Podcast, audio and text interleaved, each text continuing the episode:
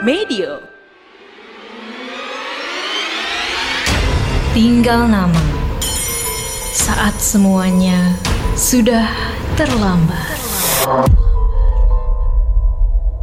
Walau konten audio berdasarkan kisah nyata, beberapa adegan, tokoh, dan kejadian telah dimodifikasi untuk menambah unsur dramatis. Konten ditujukan untuk audiens dewasa karena dapat mengandung bahasa eksplisit dan berunsur kekerasan. Kebijaksanaan pendengar sangat disarankan.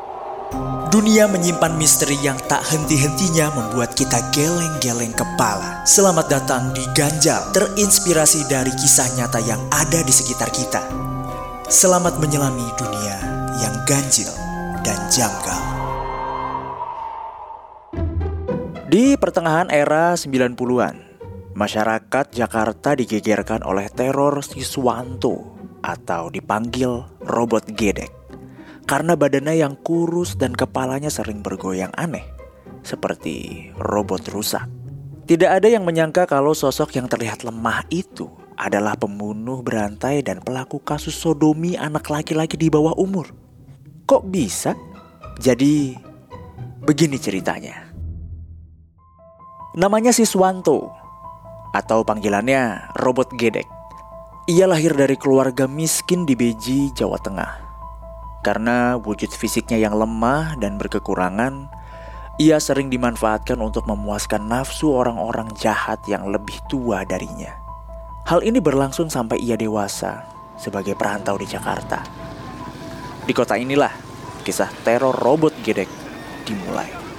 Kedek, kedek, robot kedek. Woi robot gedek Buset masih hidup lu Pala lu goyang-goyang terus Apa? Woi gedek Sini lu Nih, nih, nih. Beliin gua rokok, beliin gua rokok Iya. Heeh. Mau aja lagi disuruh-suruh Sini, sini Main dulu sama kita Robot gedek yang menjalani hari sebagai korban pelecehan mulai berpikir dan tertarik untuk membunuh dan melakukan aksi serupa.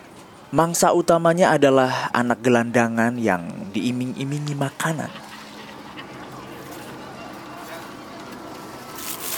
Wah, mau om, mau mau. Wah, om gedek baik banget. Tumben. iya, sini ada makanan lagi.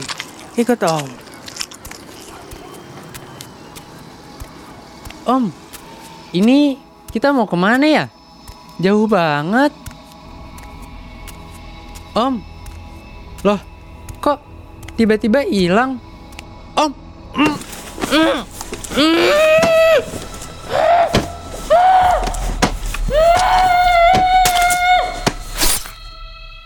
Setelah melakukan pembunuhan pertama, robot gedek tak puas. Ia terus beraksi dari pasar gelodok sampai ke pondok kopi. Kasusnya langsung ditangani oleh Edward Syah Pernong sebagai kepala penyidik. Namun pria itu sulit ditangkap karena korbannya adalah anak gelandangan tanpa identitas. Sudah tujuh anak gelandangan yang mati. Jejak yang tertinggal sama. Barut disilet. Bagian anus rusak. Bajingan mana yang lakuin ini? Semuanya! Gerakan patroli! Mulai dari pasar glodok sampai pondok kopi. Sekarang! Robert Gerrick makin mengganas. Kini ia mulai berani memutilasi korbannya. Sampai suatu hari, ia dipergoki oleh temannya, Babe Baikuni. Hah? Suara apa itu? Hah? Robot gedek? enak. Makin gila aja si robot. Pasti dia nggak sadar ada polisi yang udah mantau di sekitar sini. Kabur deh, takut kena tangkep. Seakan-akan sadar sedang dicari. Robot gedek melarikan diri dan kembali mengincar mangsanya di sekitar stasiun Kemayoran. Dek, mau nasi bungkus? Gratis, kamu pasti lapar kan? Wih, mau om, mau om. Makasih om. Tahu aja saya lagi lapar. Hehehe. Mau lagi? Masih ada banyak, gratis semua. Ikut om sini. Oke om. Om, Ini ke mana ya? Kok sepi banget? Gedungnya gede banget lagi. Om tinggal sini? Iya, di sini, sini, sini, sini.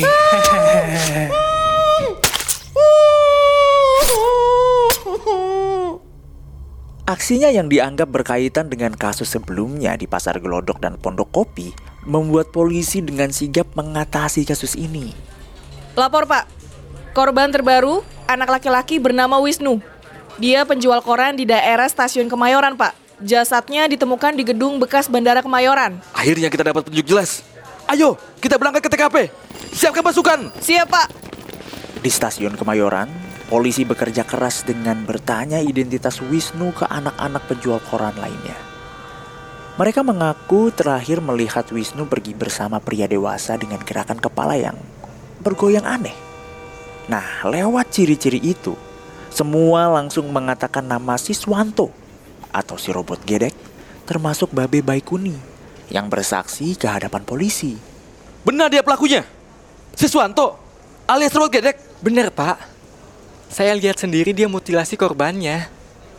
Saya takut jadi korban, makanya baru bilang sekarang. Cari si robot gedek itu sekarang. Dia pasti belum jauh dari sini. Siap pak. Di saat yang bersamaan, robot gedek dengan cepat melarikan diri ke daerah Tegal, Jawa Tengah. Namun, karena perangai robot gedek yang sangat mencolok, tim polisi bisa langsung menemukannya. Robot gedek. Anda kami tangkap karena kasus pembunuhan dan pelecehan terhadap anak-anak. Borgol tangannya sekarang juga. Heeh. Harap tenang. Harap tenang di ruang persidangan. Terdakwa saudara Siswanto alias robot gedek. Apa benar Anda adalah pelaku dari pembunuhan dan pelecehan terhadap 12 anak laki-laki? Oh, iya, iya. Saya yang lakukan. Atas motif apa Anda melakukan hal tersebut? Nggak tahu. Saya suka. Darah rasanya enak. Asin. Dasar sampah, pembunuh, najis. Pedofil! Mati sana. Mati sana. Mati sana. Harap tenang. Keputusan sudah ditetapkan. Dengan ini terdakwa saudara Siswanto alias robot gedek difonis dengan hukuman seumur hidup. 21 Mei 1997 Teror robot gedek berakhir Mantan pengumpul barang bekas itu menghabiskan waktunya di Nusa Kambangan Dan meninggal dunia di tahun 2007 Namun yang lebih mengejutkan lagi Babe Baikuni Si saksi mata robot gedek ditangkap polisi karena kasus pembunuhan dan penyodoban anak laki-laki pada tahun 2010 Konspirasi pun menyebar karena keduanya memiliki motif yang serupa. Apa ya hubungan sebenarnya di antara mereka berdua? Sampai jumpa di episode ganjal berikutnya. Untuk cerita ganjil dan janggal berdasarkan kisah nyata yang ada di sekitar kita. Jangan lewatkan episode Tinggal Nama selanjutnya. Saat semuanya sudah terlambat, yang tersisa hanyalah tinggal nama.